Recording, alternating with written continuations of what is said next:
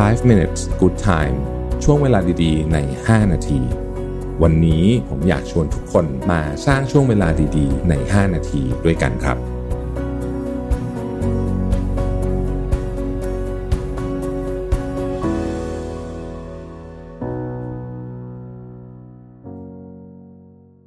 ได้เวลาพัฒนาทักษะใหม่ให้ประเทศไทย Mission to the Moon Reskill Thailand ต่อยอดความเชี่ยวชาญด้านสื่อออนไลน์ที่เข้าใจคนทำงาน สู่การเป็นผู้นำในการพัฒนาทักษะใหม่ กับ Mission Academy คอร์สพิเศษ โดยรวิศ หาญอุตสาหะอ้ำสุภกร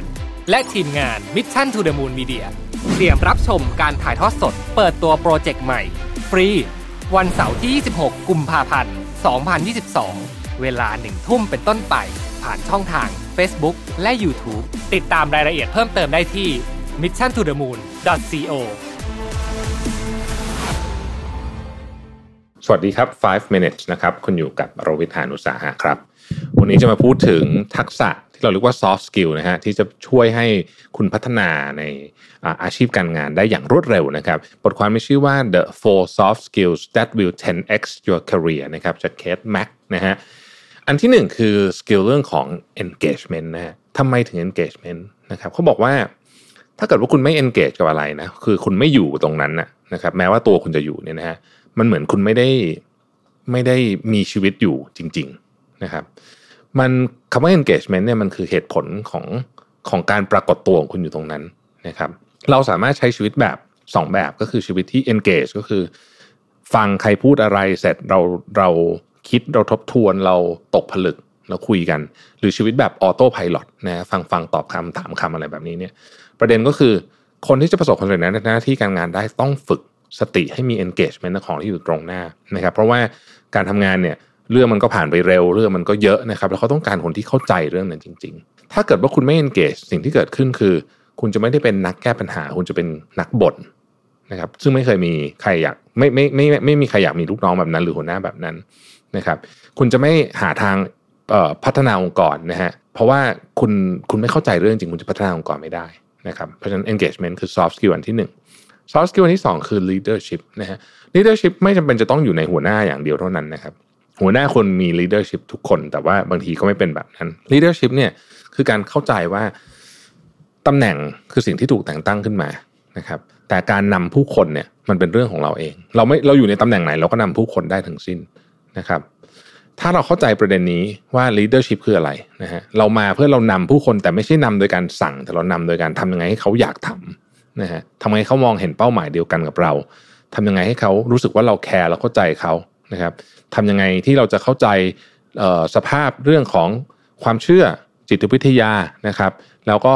ระบบต่างๆนะฮะที่อยู่ในองค์กรที่ทำให้เราสามารถที่จะขับเคลื่อนเป้าหมายขององค์กรได้ นะครับสกิลที่ 3 คือ communication skill นะฮะอันนี้สำคัญแบบสุดๆไปเลยนะครับ เพราะว่าคนจำนวนมากเนี่ยคิดว่าสมมติฉันเขียนอีเมลไปพูดเรื่องเนี้ยก็จบแล้วในความเป็นจริงมันไม่ใช่นะฮะ communication skill เนี่ยมันคือสิ่งที่ทำให้เรากับทุกคนเนี่ยเห็นเรื่องตรงกันได้ ซึ่งยากมากนะครับ เพราะว่านอกจากจะเห็นเรื่องตรงกันได้เนี่ยเราต้องเข้าใจเรื่องก่อนด้วยนะฮะ communication skill เนี่ยเพราะว่าบางทีเราประชุมกัน 5 คนนะซึ่งก็ถือว่าไม่เยอะเนี่ยห้าคนเนี่ยออกออกจากห้องประชุมเดินไปถามห้าคนนี้ว่าเมื่อกี้ประชุมเรื่องอะไรเนี่ย ตอบประเด็นคนละประเด็นหมดเลย อันนี้คือการ loss communication นะครับดังนั้นวิธีการฝึก communication คือหนึ่งต้องฝึก active listening เวลาฟังเนี่ยต้องฟังตั้งใจฟังแล้วก็ตกผลึกกระบวนการไปด้วยนะครับสองคือคุณต้องหาวิธีการสื่อสารที่คุณคิดว่าเหมาะสมกับผู้ฟังคุณมากที่สุด นะฮะณขณะนั้น เช่นถ้าเราพูดกับ town hall ทั้งบริษัทก็จะต้องมีวิธีการเรียง message แบบหนึ่ง ถ้าเราพูดกับทีมที่เขารู้เรื่องในเชิงเทคนิคเยอะหน่อยในประเด็นนี้เราก็ต้องมีวิธีการเรียง message แบบหนึ่งนะครับอันสุดท้ายคือทำทุกอย่างให้ง่ายไว้ คนที่เป็น communicator ที่ดีสังเกตดูนะฮะไม่มีใครใช้ศัพท์อะไรที่มันแบบวิวิธมาหลา หรือใช้อะไรที่มันยาวเกินความจำเป็นไปเอาที่มันสั้นง่ายที่สุดแล้วก็เท่าที่จำเป็นพอนะครับ คนที่คอมมูนิเคตเก่งๆนะฮะ จะสามารถขายของได้เก่ง และการขายของเก่งเนี่ยคือวิธีการทำให้เรื่องที่มันฟังดูยากๆในกลายเป็นเรื่องง่ายนะฮะนั่นก็เป็นหนึ่งในทริคอันหนึ่งข้อที่สี่คือ positive attitude นะฮะทัศนคติในเชิงบวกนะครับจริงต้องบอกว่าทัศนคติของคุณเนี่ยมันมันเป็นมันเกี่ยวกับทุกอย่างในชีวิตคุณเลยนะฮะคุณรอบล้อมด้วยคนแบบไหนอะไรยังไงเนี่ยมันมันมันส่งผลต่อทัศนคติของเราทั้งสิ้นนะฮะ แต่ว่าเวลาเรามีทัศนคติเชิงบวกเยอะๆเนี่ยไม่ใช่แค่เราจะรู้สึกมีความสุขด้วยนะเพราะเรารู้สึกว่าเออเหตุการณ์เออของทุกอย่างเรารอบๆตัวเราเนี่ยมันมันถ้ามันยังไม่ดีวันนี้มันก็มีแนวโน้มจะดีขึ้นนะฮะเราจะทำงานได้เยอะขึ้นด้วยเวลาเรามีทัศนคติเชิงบวก เพราะฉะนั้นเนี่ยทุกครั้งเวลามีเรื่องอะไรขึ้นมาเนี่ยนะฮะแน่นอนเราเครียดกับงานได้เราเรู้สึกกดดันได้ แต่เราต้องหามุมบวกจากมันให้ได้เหมือนกันนะครับ แล้วก็ผมชอบคำนี้ wake up and go to bed with gratitude นะฮะ หลายคนทำ gratitude journal เนาะเขียนขอบคุณ 3 อย่างในวันนี้อะไรเงี้ยมันฟังดูแบบบางคนรู้สึกแบบโอ้ยไร้สาระ แต่จริงๆมันมีประโยชน์นะครับผมชอบทำมากเลยนะครับ